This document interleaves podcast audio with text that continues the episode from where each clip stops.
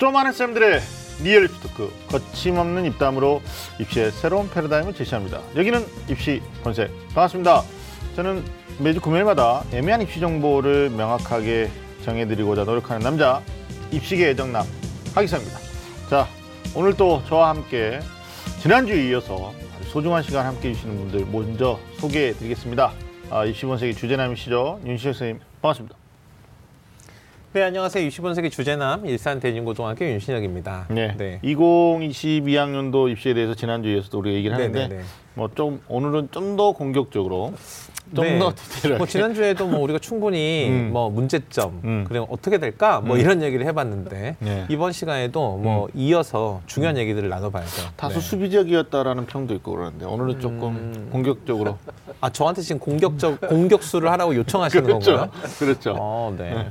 네. 최선을 다하겠습니다. 알겠어요. 미드필더로서. 자 그리고 지난주에서 네. 이번도 아, 오늘 함께 해 주실 분입니다. 아, 조은 선생님 나오셨습니다. 반갑습니다. 네, 반갑습니다. 정훈입니다.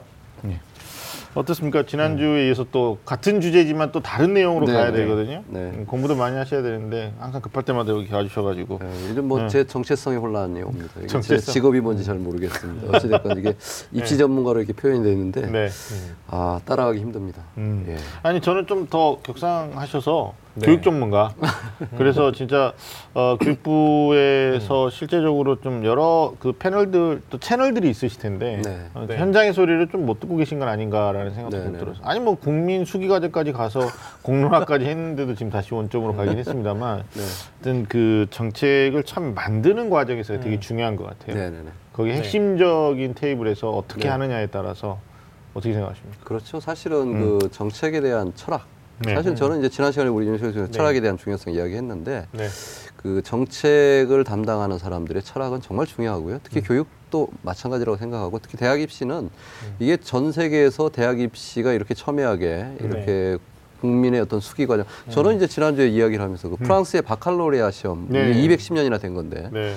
그 바칼로레아 시험 처리되면 프랑스의 전 국민이 고민하잖아요. 예를 네. 들어서 올해의 주제가 뭘까? 이제 거기에 대한 그 고민을 하는데 음. 마치 우리가 그것처럼 이렇게 공론화라는 과정을 통해서 갑자기 국민적인 관심사가 된 건 사실인데 네. 네. 문제는 철학적 고민이 빠져 있다는 거예요. 네. 그러다 보니까 사실은 이게 결론이 굉장히 지금 음. 어렵게 났고 사실은 그 고스란히 음. 거기에 부담을 결국은 음. 중3 학생들 네. 그리고 이제 부모님들이 이제 지게 되는 그래서 좀 마음이 좀 아픕니다. 사실. 아픕니다. 네. 아픕니다. 뭐 부모님들도 저희와 생각 같이 하지 않으실까라는 생각이 드는 건데 네. 하여튼 좀 세부적인 내용들도 오늘 지난 시간에 이어서 어, 이번 주에도 좀 개편 방안, 분석과 전망 예, 주제가 네. 있는데 이번 주 주제가 뭡니까? 네, 이미 주제를 다 말씀하셔놓고 다시 말해봐라 이렇게 말씀하시는 네. 거 보니까 네. 정확히 듣기를 원하는 것 같습니다. 그렇죠. 네, 지난 주에 이어 이번 주에도요, 8월 17일 발표됐던 음. 어, 교육부의 2022학년도 대입 개편 방안과 어, 그 분석, 음. 그 대입 개편 방안에 대한 분석과 전망 이런 주제를 가지고 진행해 볼 텐데 네. 지난주에 이제 우리가 주로 어, 정시 30% 음. 어, 이야기를 좀 많이 했고요. 그다음에 수능 과목에 대한 이야기를 좀 했는데 네. 오늘은 이어서 이제 학생부 기재 개선 방안에 대한 그 음. 발표도 있었고요. 네. 그 다음에 대학별 고사와 관련된 음. 어떤 그 발표도 있었습니다. 그래서 네. 학생부 종합 전형이 공정한가에 대한 문제 제기에서 시작된 이 음. 논의의 발표에 음. 대해서 오늘 이 시간도 이어서 한번 이야기해 보도록 하겠습니다. 네, 알겠습니다. 지난주에 이어서 우리 윤시혁 쌤, 그다음에 네. 조은 쌤과 함께 다양한 이야기 좀 해보도록 하겠습니다. 어, 입시 본색 본격적으로 시작하겠습니다. 꽉 막힌 입시 전략부터 수준별 입시 정보까지 매주 금요일 밤 입시 본색이 입시의 모든 것을 알려드리겠습니다. 입시라면 좀 안다는 쌤들의 real 입시 talk. 입시 본색.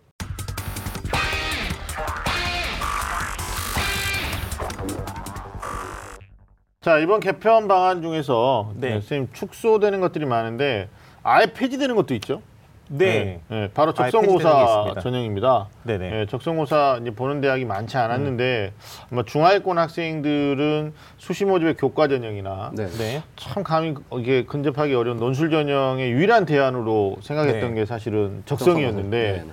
어, 혼란을 줄수 그렇죠. 있을 것 네. 같아요. 그러니까 네. 수시 전형 여섯 개 중에서 음. 학생들이 뭣도 준비가 안 돼 있으면 네. 아 이건 한번 해볼 수 있겠다라고 생각했던 게 바로 적성고사 전형이었거든요. 네. 그리고 예전에 처음에 이제 적성고사 실시 초창기에는 음. 이 실제로 학생들이 교과 학습하고는 조금 성격이 다른. 음. 그러니까 예전에 이제 부모님 세대로 치면은 지능 검사와 비슷한 민족성 검사. 그러니까 학생들에게 이제 언어라든지 수리라든지 음. 이런 추론 능력을 중심으로 한 그런 순수 적성을 받다가 네네. 최근에는 이제 이런 것마저 따로 준비해야 되나라는 부담을 학생들한테 주니까 그렇죠. 교과 적성이라고 해서 네네. 현행 수능의 한 70% 정도의 난이도에서 음. 출제가 되는 그런 시험이 있었거든요. 그러니까 음. 학생들 입장에서는 음. 어차피 수능 공부도 해야 되는데 네. 어, 여기에 적성고사를 한 번 더 볼 수 있다고 그러면 나에게 기회가 한 번 더 주어지는 거야라는 관점에서 지원을 했었던 전형이 있었죠. 네. 전형이죠. 그렇죠. 네. 음. 근데 이거 왜 폐지하는 겁니까? 음. 어떻게 네. 생각하십니까? 사실 저 이야기 들으면서 참 의아해한 게 음. 지난 정부 이제 박근혜 정부 들어서 사실은 이제 수시와 정시 체제 개편하면서 수시가 네 종류를 이야기했잖아요. 그렇죠. 학생부 교과, 학생부 종합, 논 술, 네. 특기자 전형. 네. 네. 근데 여기도 적성고사 전형이라는 건 네, 없었어요. 맞아요. 없었어요. 근데 이제 이게 적성고사 전형이 아까 우리 윤씨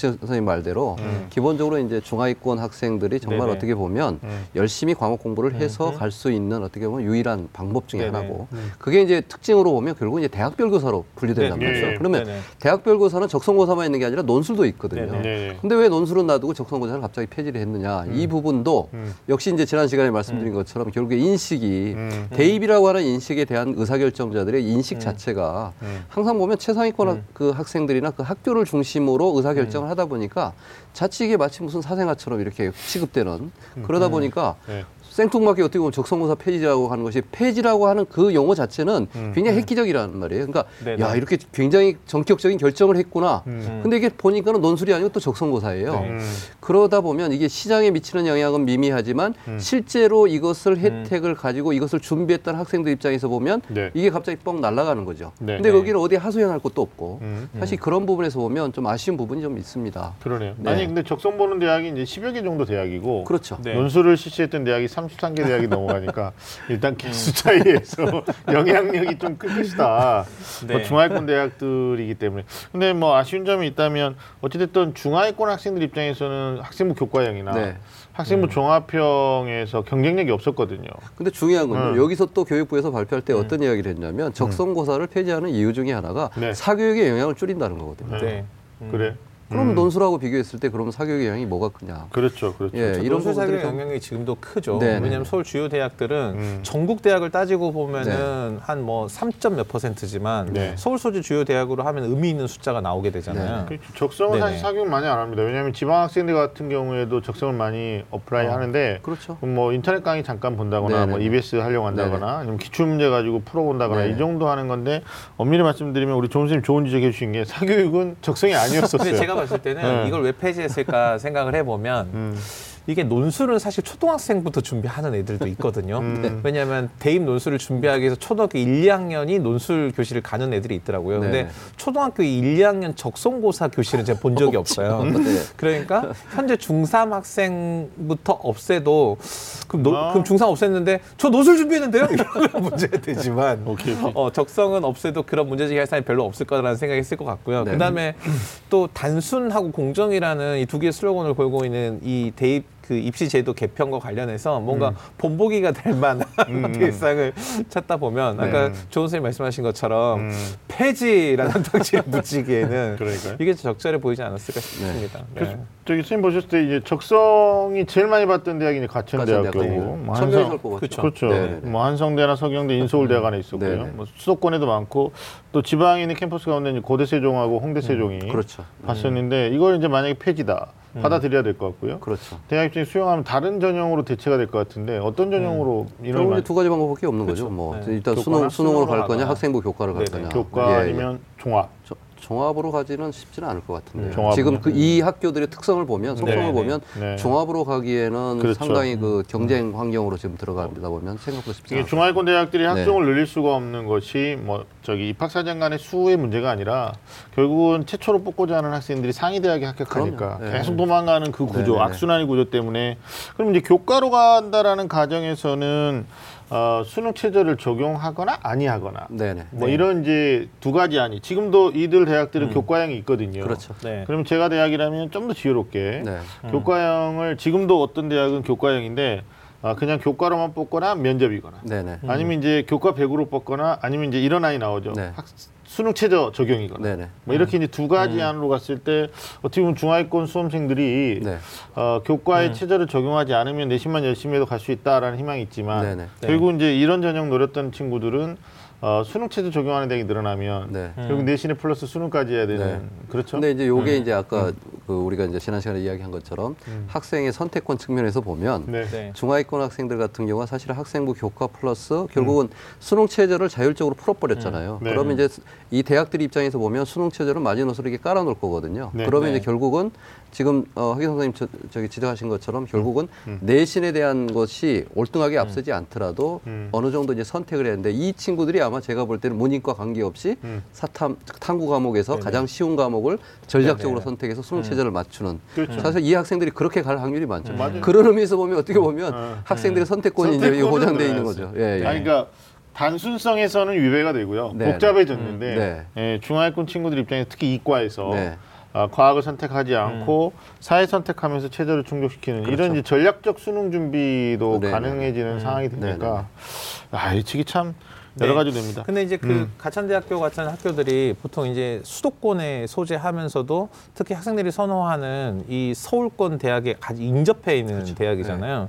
그러니까 이제 학교는 전략적으로 우수한 학생들을 유치하려는 방법을 생각하다 보면 음. 이 수능 개편된 상태에서 이제 수능이 일단은 명시적으로 30% 이상이라고 타이틀이 붙었고 네. 그다음에 수능에서 어떤 선택 과목이 구조가 바뀌다 보니까 음. 수능의 중요성은 일단은 조금 커져 보이는 것처럼 보이거든요. 네. 그런 걸 생각을 해 보면 이제 수능을 보고 나서 음. 그 자원 이제 상권 대학에 들어가고 나서 남은 자원을 흡수하려고 하는 음. 그런 방향에서의 정, 그 음. 입학 제도를 좀 만들지 않을까 이렇게 생각이 듭니다. 아니 근데 네. 저는 이 저기 음. 중위권 중하위권이라는 말도 별로 안 좋아해요. 네, 네. 예, 그쵸. 중위권 네. 이 간천대를 중심으로 수도권, 네네. 그다음에 서울의 한성대 서경대고요. 고려대학교의 세종 캠퍼스도 요즘 은 이제 오송역 때문에 통학이 가능하니까 네네. 음, 보통 이제 수능 전에는 학생들이 굉장히 거만하거든요. 음. 어, 눈높이가 높고 상향 도전 지원하는데. 왜 수능 끝나면 우리 학생들이 덕목 하나가 생기잖아요. 겸손, 음. 급겸손. 네. 그래서 결국은 제 생각에는 같은데 제가 같은데 입학처라면 정시 비중을 좀 늘릴 거예요. 그래서. 네. 수시 때는 우리 대학을 생각지 않았던 친구들이 네. 결국 오게 돼 있거든요. 네 네.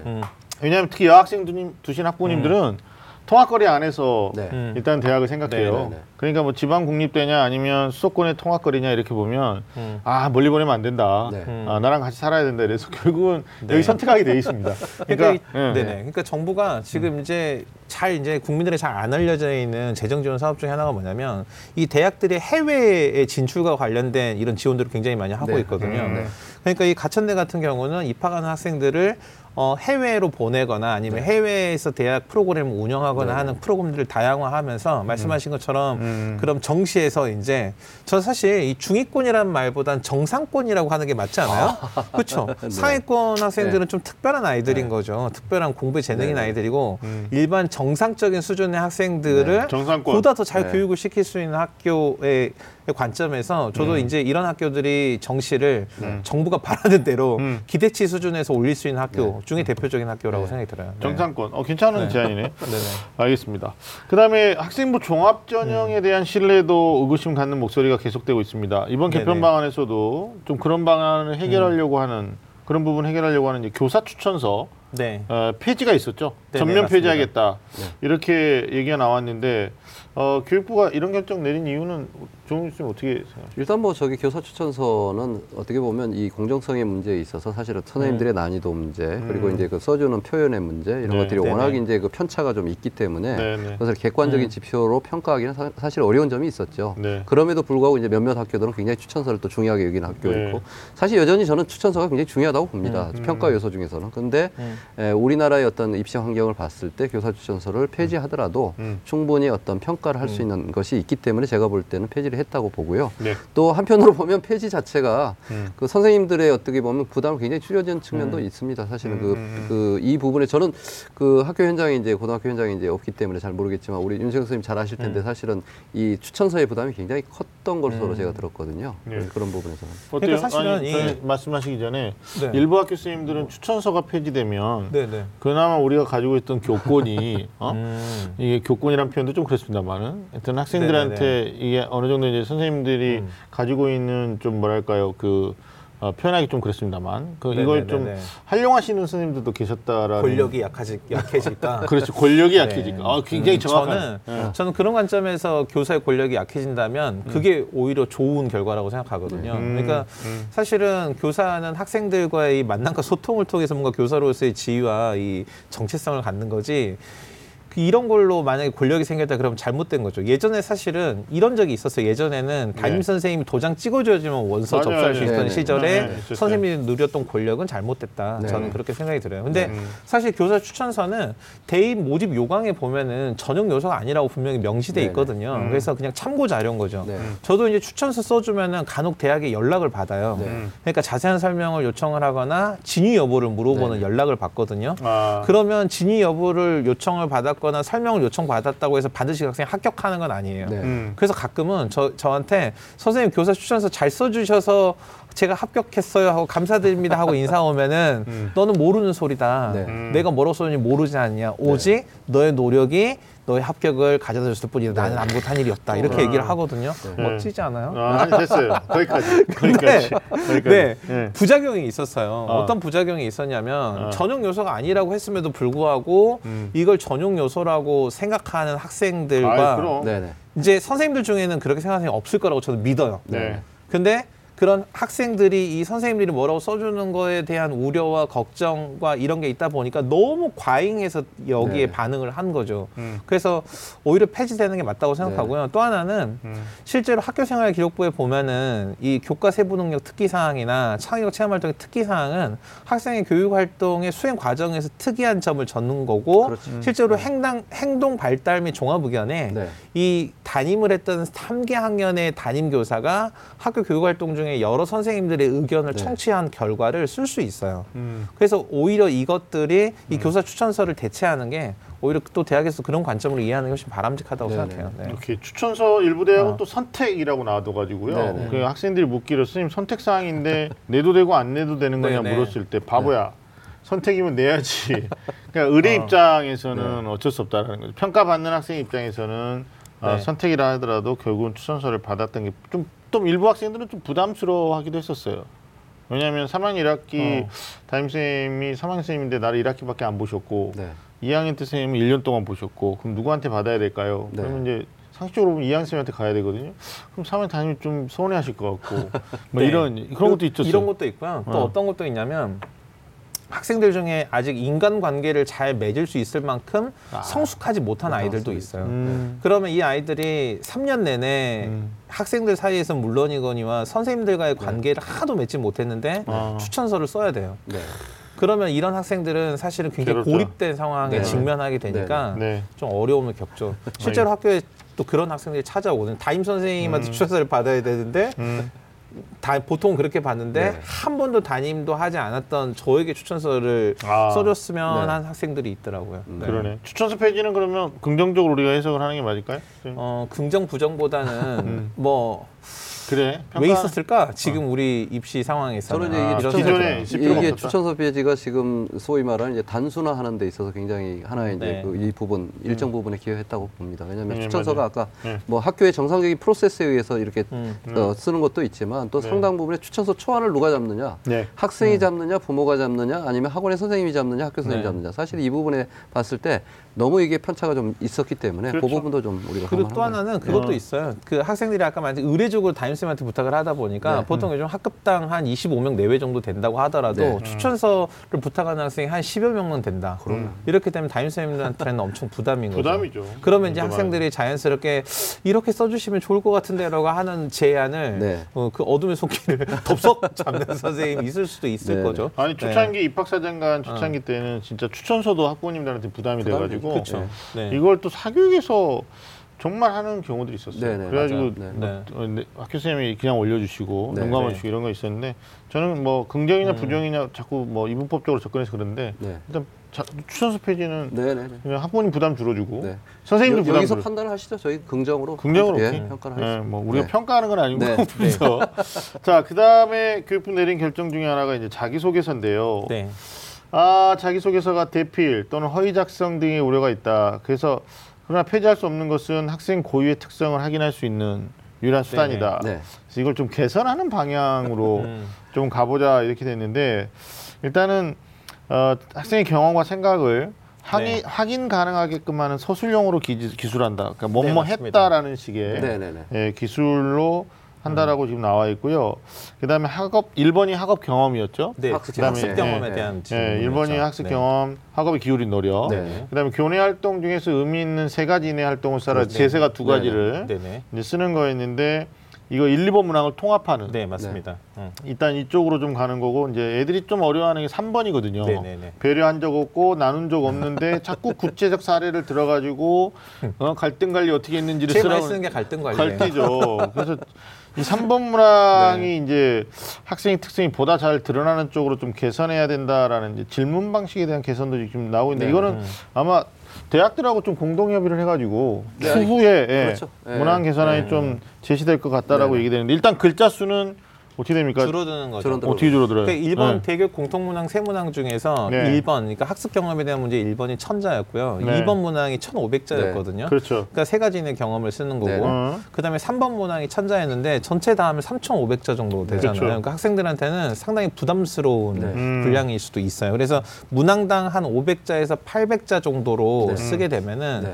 실제로 이제 이런 게 없어질 수 있어요. 이번에 이제 방안에 보면 뭐냐 단순하게 그냥 나열하는 방식의 그 자기소개서에 대한 문제 인식과 이런 지적이 계속 네네네네. 있어서 학생의 어떤 분량이 많다 보면 분량 늘리기를 하려고 막 나열하잖아요. 음. 네. 근데 분량을 줄여주면 필연적으로 선택할 수밖에 없거든요. 네. 그러니까 음. 학생의 의미 있는 선택을 이끌어내기 위한 그런 분량. 그러면서도 학생의 경험과 생각이 드러나는 분량으로 500자, 800자 정도를 네. 선택을 한 것 같고요. 네. 그래서 1, 2번을 통합을 해서 그러니까 학생들이 학교에서 하는 모든 것은 다 배우는 과정이잖아요. 네. 그러니까 학교 생활 중 또는 학교 교육 과정 중에서 음. 자신이 의미 있게 배우고 느낀 점을 네. 어, 자, 쓰세요. 이렇게 해가지고 일본 문항이 한번 정리가 될것 네네. 같고요. 음. 그다음에 삼번 문항 같은 경우는 지금 경험과 자신의 생각이 드러나도록 네네. 문항을 바꾼다고 했거든요. 그래서 배우고 느낀 점이라고 했는데 학생들이 항상 배우고 느낌의 주체가 자기 자신으로 기술을 해야 됨에도 불구하고 배우고 느낄 것이다라고 생각하는 건 막연하게 쓰니까 네. 아마 음. 자신의 경험을 반드시 쓰- 서술하시오라는 네. 게 포함이 돼서 음. 자신의 경험을 중심으로 네. 음. 뭐 이거나 아니면 자신의 경험에서 나온 생각을 중심으로 네네. 이렇게 해서 문항이 아마 좀 바뀌지 않을까 생각이 듭니다. 저는 개인적으로 자소서가 뭐 저- 개선되는 것보다는 아예 폐지됐으면 좋겠다라는 음, 네. 쪽에 학부모 네, 네, 네. 왜냐하면 충격을 받았던 게 어떤 학부모님이 900만 원짜리 자소서를 제안받았었대요. 그래서 시장에서 지금 그런 것들이 네. 비일비재하게 이루어지고 있기 때문에 네. 왜냐하면 공부하는 수능 공부하는 학생에 방해를 주고 싶지 네, 않다. 음. 또 하나 문제풀이에 능숙한 학생이 네. 음. 자기 생각을 글로 피력한다라는 게 어려움을 많이 느낀다 네. 이런 거였는데 4번 문항까지 하면은 거의 5천자 수준이었거든요. 네, 네, 네. 근데 말씀하신 대로 문항수 많이 줄이면 3,100자까지 줄이긴 줄였는데 음. 문제는 3천자도 부담스러워한다는 네. 거예요. 제가 사실 이 발표를 보면서 네. 교육부가 참 고민을 많이 하긴 했구나라는 생각이 음, 들어요. 왜냐하면 네. 사실은 공통문항은 세 가지밖에 없어요. 네, 그리고 네. 이제 4번 문항은 개별 질문이기 때문에 음, 여기에서는 글자 수에서는 빠져야 되거든요. 그렇죠. 이게 이제 강, 강제하는 게 아니기 때문에. 그런데 이제 결국 이제 한 개를 1,500자로 뒀기 때문에 음. 1, 2, 3번 하고 이게 3, 3,500자인데 4번까지 포함했을 때 최대 한도가 5,000자였거든요. 음. 5,000자에서 이제 이걸 이제 3,100자로 줄인다는 것에 대한 예를 들어서 1, 2, 3번만 생각하면 3,500자에서 1, 2번 통합하면서 1,500자. 네. 그다음에 이제 3번 문제가 800자니까 2,300자거든요. 그렇죠. 별로 이게 효과가 안 보이거든요. 네. 근데 이게 4번까지 포함해서 5,000자에서 3,100자로 하니까 굉장히 많이 줄은 것 같아요. 음. 네. 그래서 사실은 이제 교육부의 고민을 이제 볼 수 있는데 음.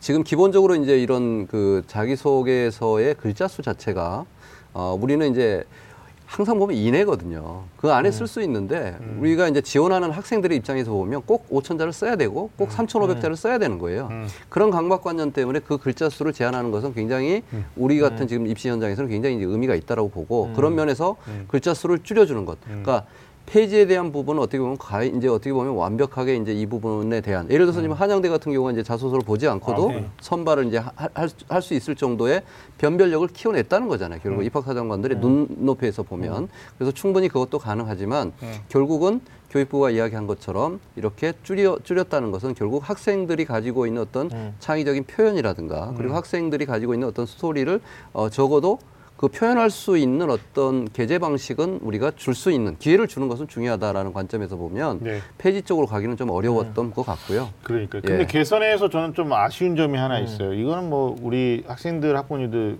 거의 한 200% 이상 네. 공감하실 건데 사실 1번, 2번, 3번 쓰는 거 어려워하지 않았습니다. 음. 학생들이 가장 어려워하는 건 4번이었거든요. 개별 대학 독자 이게 정도나? 대학별로 질문이 다르고요. 네. 또 네. 대학의 인재상에 부합하는 자소서를 써야 된다는 부담감 때문에 네.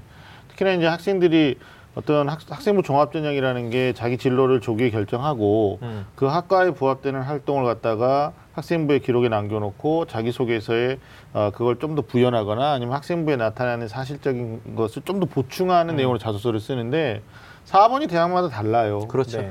그러니까 이번에 교육부가 해줄 거였으면 저는 4번도 공통 문항화 했어야 음. 된다. 네. 그러니까 음. 4번을 요구하는 대학을 자율권을 네. 줄 게 아니라 네. 아예 4번을 없애버리든지 아니면 4번을 간단하게 500자 정도로 하서 아니면 뭐 모든 대학이 지원 동기 네. 또는 학업 계획 음. 뭐 본인의 졸업 후 진로에 대해서 500자 이내로 뭐 한다지 이렇게 명시해 줬으면 더 네. 좋았을 텐데 네. 이런 이제 우려가 나온단 말이에요. 1, 2, 3번 글자 수 줄어들어서 부담 줄어드니까 결국은 어머님들은 또 어떻게 되냐면 야 이건 4번의 사교육돈 받아야 되는구나 또 이렇게 된단 말이에요. 그러니까 4번. 예, 사, 사교육은 또 여기에 어떻게 또 반응하느냐 그 이렇게 자기소개서 이게 세 개가 네 개가 아니고요. 네. 실제로 지금 케이스로 보면 또 진짜 극단적으로 하면 여섯 개가 늘어나는 거잖아요. 그렇죠. 그러면 여섯 개에서 세 개 하면 아홉 개가 되는 거거든요. 음. 그래서 이제 저는 지금 우리 하경 선생님 말씀에 제가 100% 공감하는 부분은 음. 4번의 공통 문항이 나오게 된 그 개별 질문이 나오게 된 게 보면 미국과 같은데도 이제 그 common application form이라고 그래서 음. 기본적인 질문이 있고 네. 개별 학교에다가 자율성을 해서 두 개 정도가 별도 질문이 나오거든요. 음. 근데 미국과 우리나라 환경이 굉장히 다르거든요. 네. 그래서 어떻게 보면 글자 수도 제한하듯이 이것도 사실은 제한했어요. 제한을 해 주는 것이 음, 어떻게 보면 학생들의 입장에서 보면 아, 그렇죠. 오히려 부담을 학생들의 줄여주죠. 선택권을 제한을 해줘야 돼요 이런 부분들은 음, 맞아요. 선택권을 넓혀주는 게 아니고 그래서 아니, 이제 그런 저는 부분들은 좀 예. 여섯 장 모두 학종으로 쓰는 학생 중에 음. 과가 그러니까 소위 말하는 희망학과라는 게 나 하나밖에 없어요. 이렇게 말하기 힘들거든요. 네. 그래서 어, 3순위까지 나오는 학생이 있어요. 그러면 A 대학은 뭐 B 학과를 쓰고 네. 뭐 예를 들면 B 대학은 C 학과를 쓸 수 있잖아요. 버전이 그럼 버전이. 네, 굉장히 맞아요. 다양해지는 음, 거예요. 네. 근데 공통 엄청 문항은 부담이더라. 사실 건들 필요가 없거든요. 네, 네, 네. 학업이 기울인 노력이고 뭐 네, 이런데 네, 네. 4번 문항 때문에 네. 음. 아, 저는 사실 이게 그 고3 교실이 어느 정도냐면 여름 방학이 딱 끝나잖아요. 네. 그러면 전부 다 뭐 하고 있냐면 뭔가 하고 있어요, 숙제를. 음. 거의 80%는 자소서 쓰고 있다. 네. 그러니까 뭐 선생님들도 그걸 어떻게 뭐 어, 잔소리할 수 없는 부분이고 네, 애들한테 굉장히 중요한 부분이니까. 그래서 요즘 뭐 인터넷 댓글에 자소서 쓰는데 너무 힘들다. 뭐 그 자기 이름이에요, 닉네임이. 네, 네, 네. 예, 그런 건데 이 부담이 글자 수를 줄인다고 줄어드는 건가? 저는 오히려 글자 수가 네. 줄어들어서 그 적은 글자 안에 자기의 생각을 녹여야 되고 네. 또 설득력이 있는 글을 써줘야 되기 때문에 오히려 부담도 가중될 수도 있다. 음. 그래서 요즘 친구들이 왜 그냥 무차별한 서술은 잘하는데요. 음. 뭔가 요약하는 능력이 안 되잖아요, 임팩트. 그래서 이런 부분에 또 하나의 부담이 생기지 않을까라는 네. 생각도 네. 조심스럽게 해봅니다. 네. 저는. 그러니까 이 자기 소개서를 완전히 음. 이제 없애는 게 약간 그 교육부 입장에 부담이 됐을 수 있는 게 음. 이제 뒤에서 우리가 바로 얘기할 건데 음. 학교 생활부 기재에 있어서 이 특기사항에 대한 기재의 글자 수를 반토막으로 줄였거든요. 네, 네. 그래서 이제 반토막을 줄인 이유는 너무 과대하게 기록이 되다 보니까 네네. 이게 확그 부풀려지기가 심하고 네. 이것 때문에 학 생 학부모의 부담이 크니까 줄였는데 이걸 줄이면 이제 줄이면 줄일수록 학생 특성을 이해하기 이제 어려운 문제가 생기니까 그렇죠. 이제 그걸 자기소개서를 보완하는 것과 자기소개서 분량을 줄이고 음. 두 개를 줄이는데 두 개를 다 치- 같이 네네. 공존시킨다 이렇게 정리가 된 것 같아요. 음. 그러면 이제 어, 실제로 대기업이 고민을 할 때 이렇게 할 수 있죠. 그러니까 실제로 학생이 자기소개서 쓸 때 제일 고민하는 게 뭐냐면 뭘 쓰지 이거거든요. 네, 네. 근데 실제로 이제 그, 그 이번 발표에 좀 어떤 내용이 있냐면 대입에서 면접을 실시할 때이 음. 학교 생활 기록부에 있는 기록을 검증하는 수준에서의 면접을 음. 원칙으로 세웠단 말이에요. 네. 네. 그럼 실제로 자기소개서를 쓸 때도 학교 생활 기록부에 기재되어 있는 내용만 근거로 네. 음. 이걸 단서를 달면 실제로 이제 그런 게 없어지고 확인 선생님 말씀하신 것처럼 그 범주에서 쓸 수 없는 문항은 네. 아예 구성하지 않는 거죠 대학이. 그러네. 네. 알겠습니다. 자소주 네. 얘기는 뭐 음. 어, 더 이상 하지 않는 걸로 하겠습니다. 네. 그러나 학생들의 부담은 맞아요. 저는 네네. 이제 현장에서 보니까 네. 글자 수가 줄었다고 학생들이 부담이 주는 건 아니다. 네. 그는 지금 이거 어른들의 이론 논리다.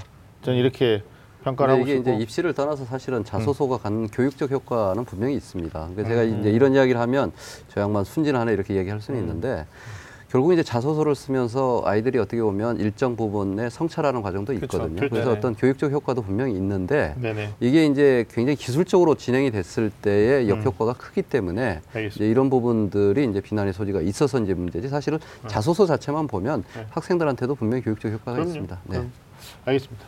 자, 학생부 종합전형 공정성 제고를 위해서 학생부 기재도 우리 윤 네네. 선생님 말씀하셨던 것처럼 개선이 되는데요. 이번 학생부 개선 방안은 일단 과도한 경쟁 및 사교육 유발을 네. 어, 하는 요소와 항목을 정비하고 또 정규 교육과정 중심으로 기록을 하도록 네. 했다. 뭐 이런 이제 네. 명시가 있어요.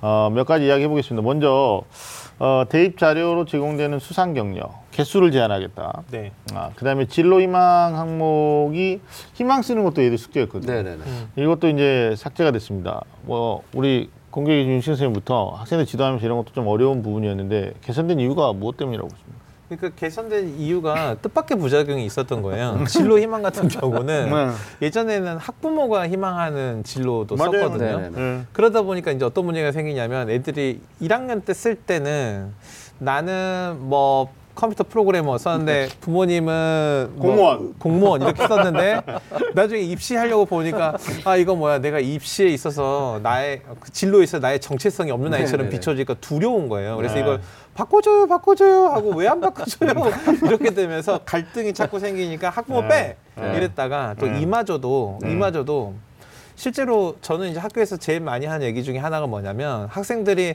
나중에 너 진로 희망이 뭐야라고 물어봤을 때 저 아직 모르겠네요라고 하면 이게 가장 정상적이거든요. 음. 왜냐하면 그거 하라고 학교 다니는 거잖아요. 음. 그래야지 그래서 아이들 교육시키는 거고. 근데 아이들이 그걸 쓸 수- 그걸 쓰기 위해서 뭔가 미리 정하는 거예요. 음. 섣불리. 음. 그러니까 나중에 각양각색이 되니까 이게 문제가 되니까 음. 사실은 현재 관점에서 학생들이 성장하는 과정을 학교에 다루기로 해놓고 음. 딱하니 뭔가를 딱 진로 희망해서 직업으로 쓴다 이게 좀 음. 문제가 있었던 거죠. 네. 그러니까 진로 희망도 삭제되고 희망 네네. 사유도 삭제되는 거죠? 아니면 진로 희망은 놔두고 어, 희망 사유만 그 해석하기 따라 좀 다른데.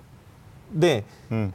그 항목 자체를 삭제하는 삭제하고 거죠. 네네. 근데 이게 어디에 들어가냐면 창의력 체험 활동에다. 창의력 체험 활동의 진로 활동의 특기 사항에 네. 쓰는데 아. 이건 이제 대입 전형 자료로 제공을 하지 않는 않죠. 거예요. 아, 제공하지 그러니까 이 않는다. 학교 생활 기록부를 작성하는 시스템이 음. 그러니까 보통 이제 누가 기록이라든지 이런 네네. 것들을 통해서 하는데 실제로 학생부 출력이 안 되는 과정이 네네. 있어요. 그러니까 음. 이게 교육부가 어떤 시스템이냐면 음. 학교의 학교 생활 기록부를 공정하고 객관적으로 그리고 학생 성장 중심으로 기록을 하기 위해서는 네. 음. 결과물이 나오기 전 까지의 기록을 누적하거나 이 단계적으로 하는 과정을 만드는 거거든요. 그 네. 과정에서 음. 이 진로 희망이라든지 이런 것도 교사의 지도와 학생과의 소통의 관점에서 네. 항목을 남겨두고 네. 실제로는 출력하지 않는다. 이렇게 음. 개선이 되는 거죠. 네. 오케이, 오케이. 그다음에 이제 가장 인상적인 음. 것은 수상 경력, 네. 그 네. 상급학교 진학되는 것에 대해서 이게 사실 너무 그 남발한. 네네. 아, 난 장려상 너무 많이 줬더라고요. 예? 그다음에 진짜 선행도 아닌데 선행상 받고 네. 말이죠. 음. 효행도 안 하는데 효행상 받고. 네.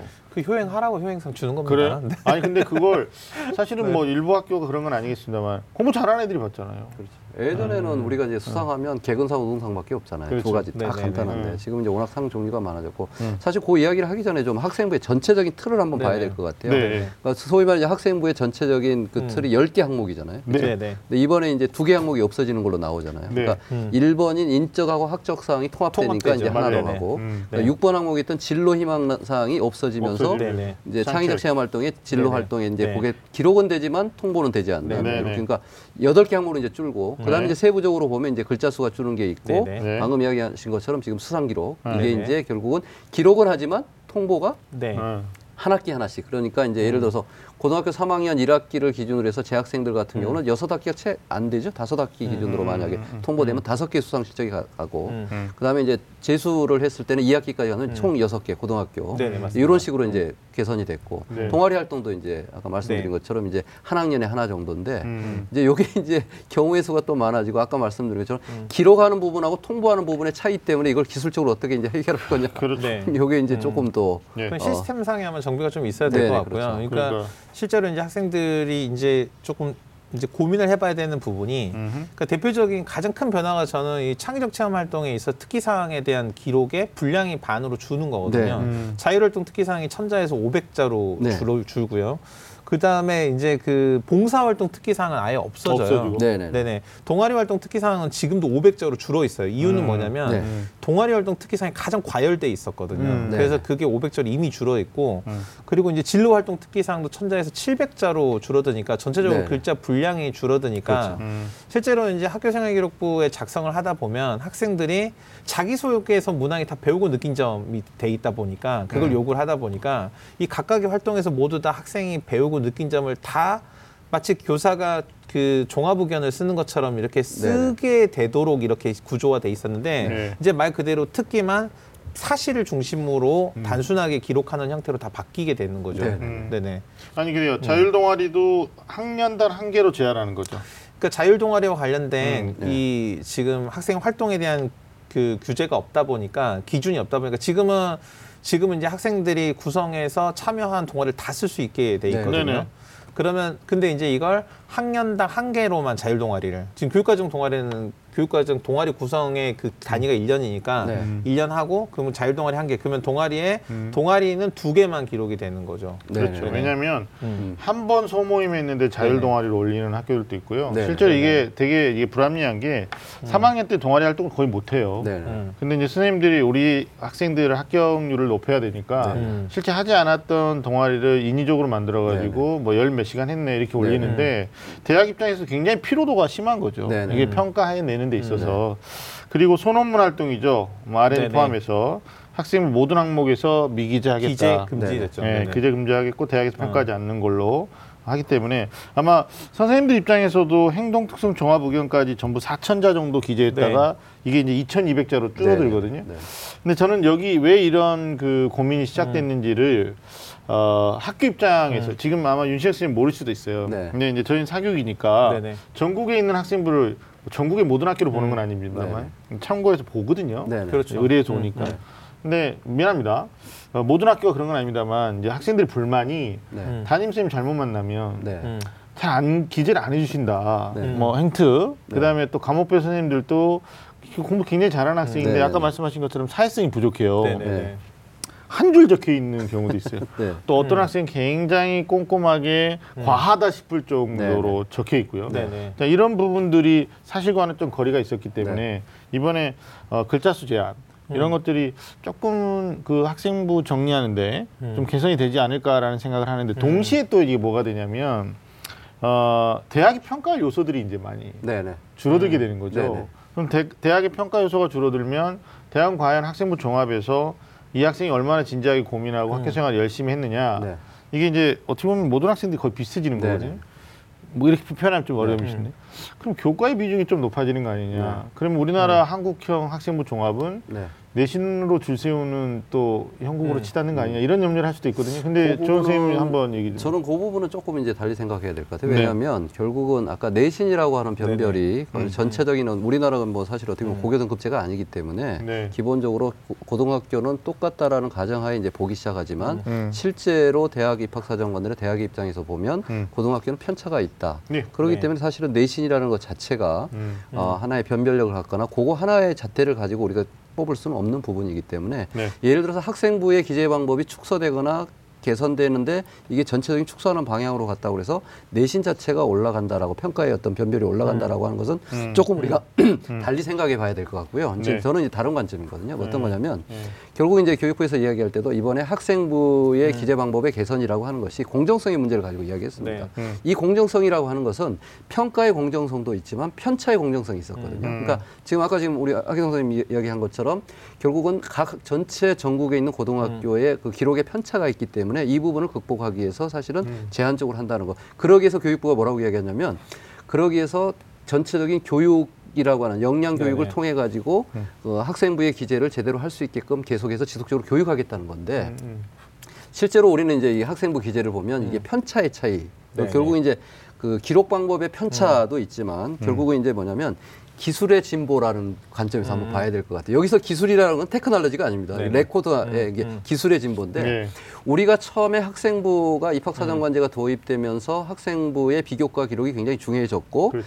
그 당시에 처음에 생길 때만 해도 이 과연 자율 동아리하고 소논문이 이렇게까지 큰 변별의 기준이 가진다고 생각지를 않았거든요. 네. 근데 이걸 기술하다 보니까 이 기술의 진보가 이루어지는 거예요. 음. 그러다 보니까 이게 어떻게 보면 대학에서는 본인들이 평가를 굳이 하지 않더라도 이것에 대한 기술의 진보를 통해서 변별을 확인할 수 있는 하나의 항목으로 이렇게 분류되다 보니까 이게 점점 크게 크게 보였다는 거예요. 네. 그래서 이제 이것은 이제 어떻게 보면 실제적으로 이제 이제 제안을 한 거잖아요. 교육부에 제안을 했단 말이에요. 네. 그리고 글자 수도 줄였단 말이에요. 네. 자 그러면 기술의 진보가 이루어지지 않을 거냐? 음. 저는 또 한편으로 보면 또 다른 방식의 아까 그 자소서를 이야기하면서 네. 5천자가 3,100자로 줄었다고 그래서 음. 3,100 줄었기 때문에 이 부분이 학생들이 표현하는 방식에서 굉장히 그 저기 시간이 줄은 게 아니라 네. 결국 그 속에서 어떻게 그러면 엑기스를 뽑아내느냐에 대한 기술의 진보는 음. 여전히 계속될 걸로 저는 생각이 네. 됩니다. 그러니까. 또 분량이 네. 줄었다고 해서 이 이걸 기록하는 교사들의 부담이 줄었다고 생각하진 않아요. 네네. 왜냐하면 음. 분량이 줄어든 분량 안에 실제로 동아리 같은 경우 그랬거든요.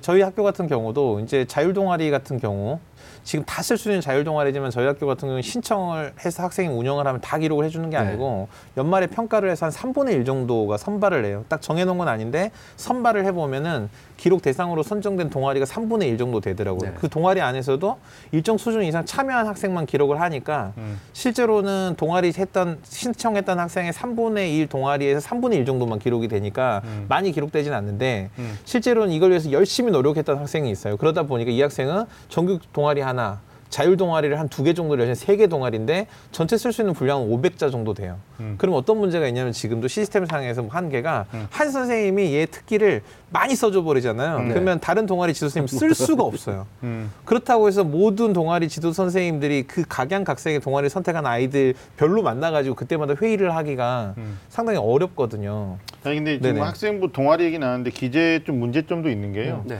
보통 정규 동아리 합니다. 일년에한 34시간. 하죠. 예, 뭐 네네. 30시간 전후로 하거든요. 음. 그다음에 이제 스포츠 관련된 거 애들이.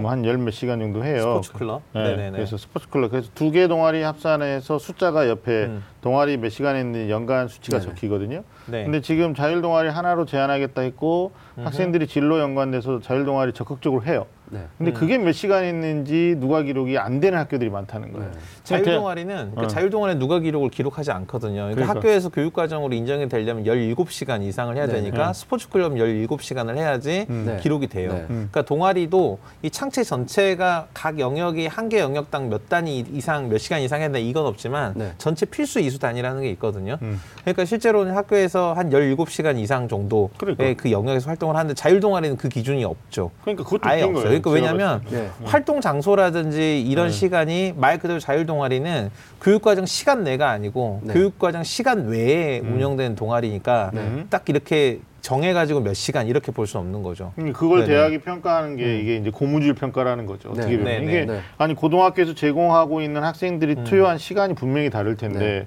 그러니까 역차별이 생길 수 있는 거죠. 네. 되게 열심히 자율 동아리 활동을 했던 학생은 자기 시간이 음. 같이 합산돼서 계산되는 거 원할 거고 네, 네, 그렇죠. 또 대충 한 학생은 네. 합산 안 되면 아, 다 같이 합산 안 되는 네. 거니까 내가 분리하지 않는다 이건데 아니 교육 시스템을 만드는 사람들이 이걸 갖다가 왜 생각하지 않았는지에 대해서도 네. 학부모 입장에서 보면 조금 답답한 요소 중에 하나일 수도 있겠다라는 네. 생각이 들거든요.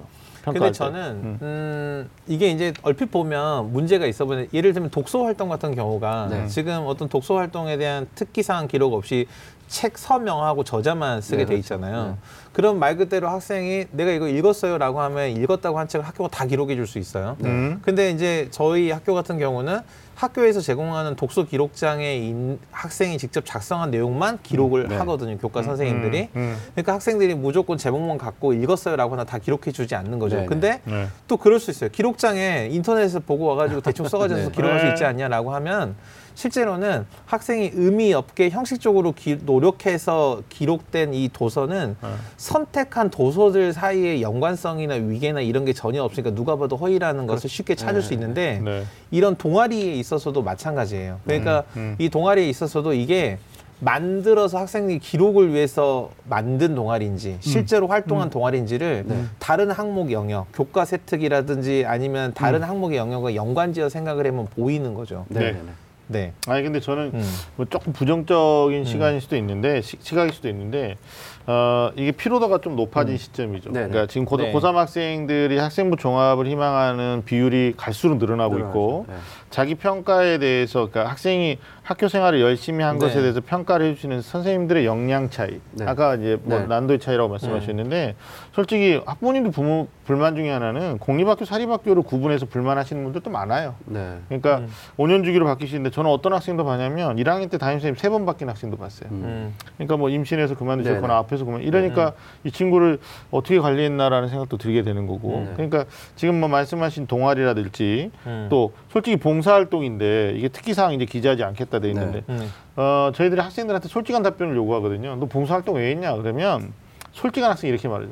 대학 가는데 필요했어요. 네. 음. 그러니까 교육의 음. 참 의미는 네. 네. 아, 사회적 약자에 대한 관심과 배려를 고등학교 과정에서도 해야 된다라는 건데 음. 학생부 종합 전형을 목표하지 않는 학생들은 봉사를 안 한다는 얘기죠. 네. 음. 그러니까 필요에 의해서 하는 행위들이 지금 학생부에 네네. 기록이 되는데 네네. 이 기록이 암묵적으로 일부 학교에서는 선생님들이 우리 학생들에게 조금 더 유리한 고지를 좀 점령해 주기 네네. 위해서 네. 하지 않은 행위나 네. 음. 또는 뭐 독서 같은 경우도 읽지 않은 행위인데 네 네 네. 그걸 많이 고쳐준다는 거죠. 네. 심지어는 뭐 우리 윤시영 쌤이 근무하시는 학교에서는 그런 일이 없지만 음.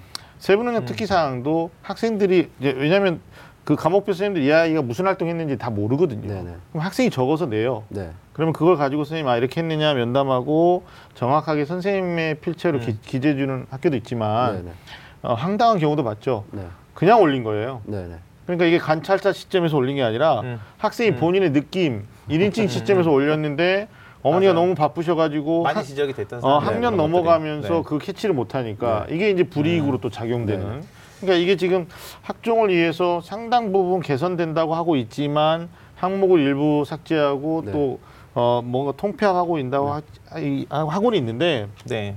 현장에서 네. 일선에 있는 선생님들이 어떤 이거는 이제 교사로서의 기본적인 어떤 덕목과 양심 문제라고 할 수 있는데 저는 지금 음. 아까 저 우리 하기 선생님 이야기한 것처럼 사실 학생부의 기재 방법에 있어서의 여러 가지 문제점은 상당히 많이 노정이 됐고요. 또, 또 그런 부분에서 어떻게 보면 어떤 특정 사항을 가지고 사실은 지적을 많이 하는 부분이 학생부의 기록들입니다. 거기에 대부분의 부분이 바로 학교별 편차를 좀 네네. 이야기하는데 학교 편차. 기본적으로 학생부라고 하는 것은 고교 정상화, 특히 학교 음, 교육 음. 정상화에 굉장히 기여한 부분은 굉장히 크다는 저는 네네. 긍정적인 효과도 있다고 보거든요. 네. 그래서 이제 그런 부분에서 보면 원래 기본적인 취지, 학교 생활 기록부가 입시에 반영이 된다라고 하는 기본 취지라고 하는 것은 결국은 대학이 학생을 선발하는 데 있어서 선발권을 대학이 100% 갖는 게 아니라 음. 고등학교에 일부 위임을 해주는 형태거든요. 그러니까 위임권을 주는 거예요.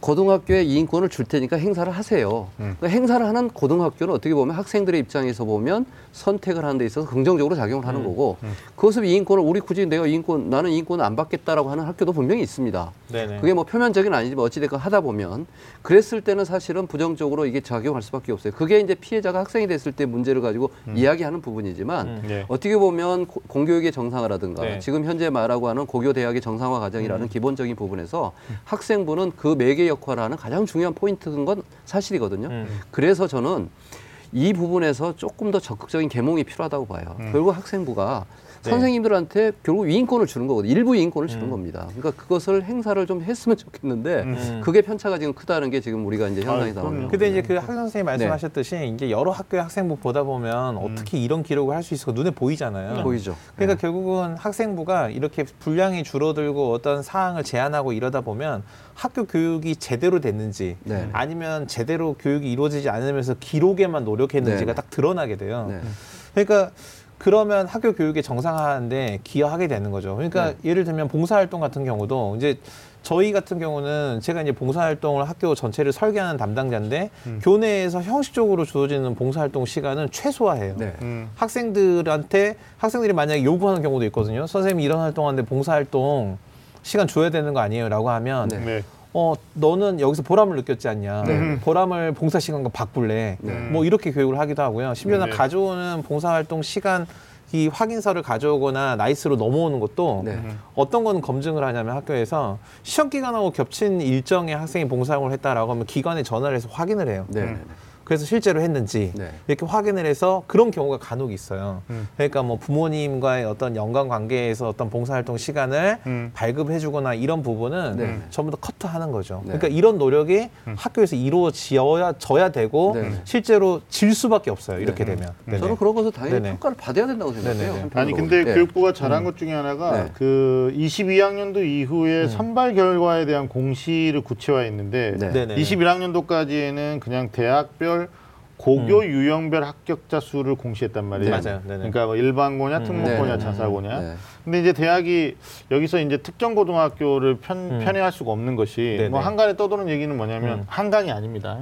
한간에 떠도는 얘기는 야뭐 음. 모 대학은 전국에 2천 개가 넘는 고등학교가 아니라 그냥 한 200개 안에서 뽑는 거 아니냐. 음, 음, 음. 특히 학생부 종합 전형은 네. 음. 그러니까 신설학교 선별질의 입시 결과가 검증돼 있지 않거나 네네. 아니면 이제 일부의 이제 공립학교 중에서 선생님들이 음. 너무 무성의하게 기재를 해줘가지고 열심히 공부했음에도 불구하고 불이익을 당한 학생들도 있단 말이에요. 네. 네. 근데 여기 지금 나온 것 중에 하나가 이건 또 굉장히 바람직한데 지역별. 예, 네네. 대학별로 대입 전형별 고교 유형 지역별 네네, 합격자 수를. 공제라 네. 네. 네.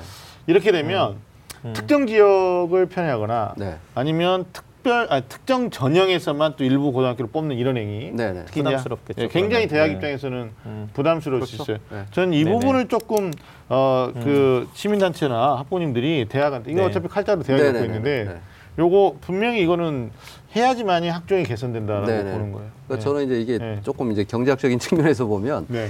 정보의 비대칭성을 해소할수록 사회적 비용이 줄어진다. 음. 이런 부분인데 음. 특히 대학 입시가 네. 네. 정보의 비대칭성이 굉장히 심했거든요. 그렇죠. 네네네. 그리고 어떤 특정 학교가 또는 음. 특정 부류의 집단이 음. 어떻게 보면 그 정보를 독점함으로써 네. 가지고 있는 폐해가 너무 컸다는 거예요. 네. 그러니까 실제로 대학 입시라고 하는 것에 있어서. 블랙박스라고 불렸던 가장 큰 이유는 음. 대학들이 합격 결과에 대한 모든 것을 발표하지 않은 상태에서 음. 있기 때문에 추정을 할 수밖에 없고 음. 그러다 보니까 이제 합격자나 불합격자의 데이터를 가지고 추정할 수밖에 없는 구조가 있기 때문에 사실 이 부분에서 추정을 할 뿐인데 팩트로 이렇게 음. 단정하기 어려운. 근데 이제 지금 말씀하신 것처럼 음. 교육부가 이제 이런 부분에서 과감하게 음. 공개를 의무한다든가 네. 이렇게 해버리면 네. 사실은 이제 대학이 특정 대학이 그런 부분에서 어, 어떤 경향성을 가지고 뭐 학생을 선발한다든가 네. 어떤 어떻게 보면 이제 한 한쪽에 편중된 네. 이제 그 이런 부분들은 없어지고 또 그것이 결국은 또 한편으로 보면 음.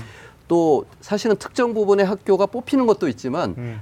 전혀 안 뽑히는 학교도 있거든요. 그렇죠. 이것은 음. 대학의 문제일 수도 있지만 그 학교의 문제일 수도 있거든요. 이제 이런 것들이 어떻게 보면 정보가 공개가 되고 정보의 대칭성이 확보됐을 때 음. 가지고 있는 어떤 그 긍정적인 효과는 분명히 저는 장기적으로 있다고 봅니다. 그러니까 이 부분은 뭐 정치적인 얘기가 될 수도 있는데 여야당의 이제 국회 교육위원들이 있거든요. 네네. 그러니까 교육부 장관의 어떤 정책에 대해서만 책망하고 어떤 결과를 묻기보다는 대학이 이걸 제대로 하고 있는지에 대해서 분명한 자료를 요구하고요. 네. 그리고 음. 특정 지역 또는 특정 전형에서 특정 학교가 합격하는 것들을 아마 추적 관찰하면서 계속적으로 만약 에 네. 이걸 개선해 나가려고 한다면 네. 대학 입장에서도 일종의 그 좀 안목들을 좀 더 넓게 가지려고 네. 하지 않을까. 소위 말하면 아니 대학도 선발 집단이잖아요. 네. 음. 그럼 자기네들이 좋아하는 고등학교가 있을 수 있어요. 당연하죠. 네. 근데 이제 그 좋아하는 고등학교가 학생의 어떤 순수한 실력이 아니라 음. 어떤 선생님과의 관계성이나 네네. 아니면 지역의 어떤 어, 편, 편, 뭐, 뭐라고 해야 됩니까? 어떤 형평성을 맞추려고 하는 네네. 그런 노력이 아닐 때는 이제 문제가 될수 네네. 있다라는 측면에서 말씀을 드려봤습니다. 아, 선생님 한, 한 네. 말씀 좀 부탁드리는 게 마지막으로 네. 우리가 이제 여러 가지 좀 살펴봤거든요. 제가 결론부터 너무 많이 얘기했는지 모르는데 음.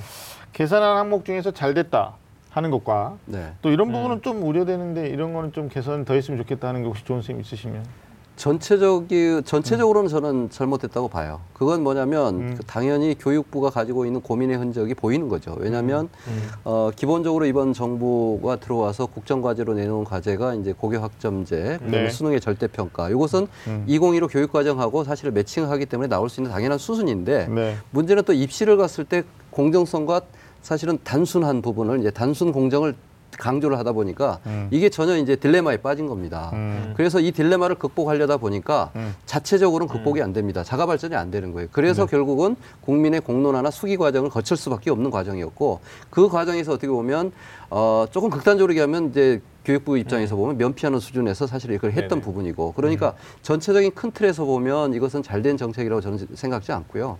단지 이제 그 아주 디테일하게 하나하나 요소를 가면 교육부가 가지고 있는 고민의 흔적들이 많이 보인다는 거예요. 그러니까는 이렇게 할 수밖에 없었던 이유, 또 그러기 위해서 어떻게 보면 내놓을 수 있었던 아까 말한 대로 이제 대입 대입에 있어서 대입 결과에 대한 어떤 부분의 정보를 공개를 의무한다든가, 그다음에 이제 어, 대입 전형에서 몇 가지를 폐지한다든가, 그다음에 이제 그 자기 소 이제 세부적으로 들어와서 자기 소개서나 학생부의 기록 방법을 개선하는 이런 부분들은 예. 어떻게 보면 어.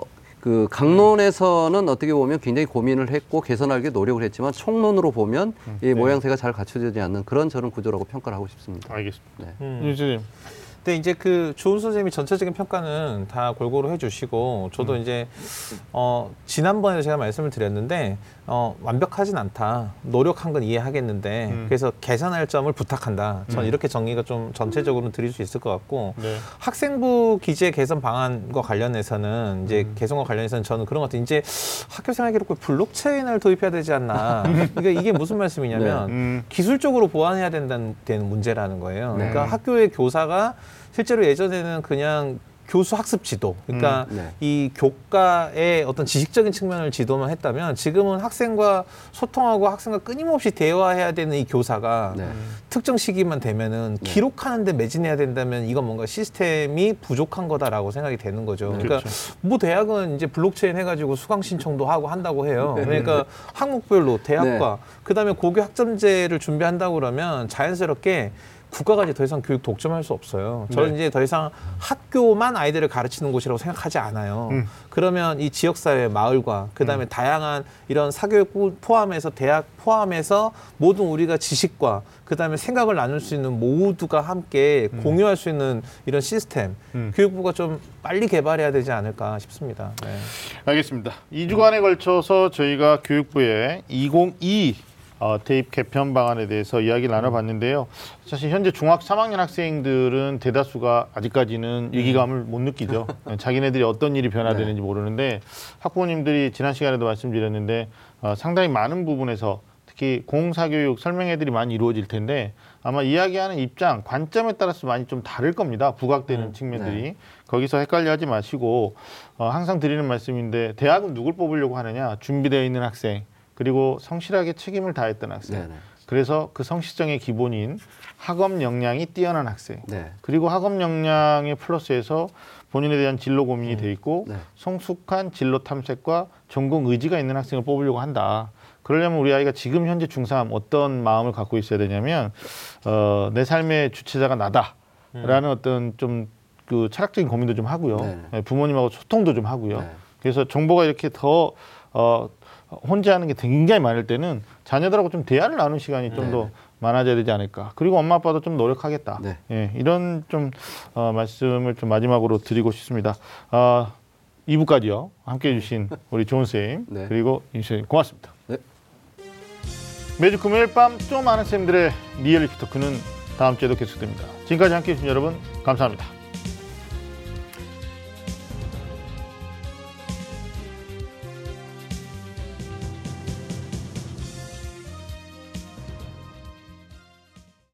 오늘 방송 좋았나요? 방송에 대한 응원 이렇게 표현해 주세요. 다운로드하기, 댓글 달기, 구독하기, 하트 주기. 더 좋은 방송을 위해 응원해 주세요. 다운로드하기, 댓글 달기, 구독하기, 하트 주기. 기억하셨죠?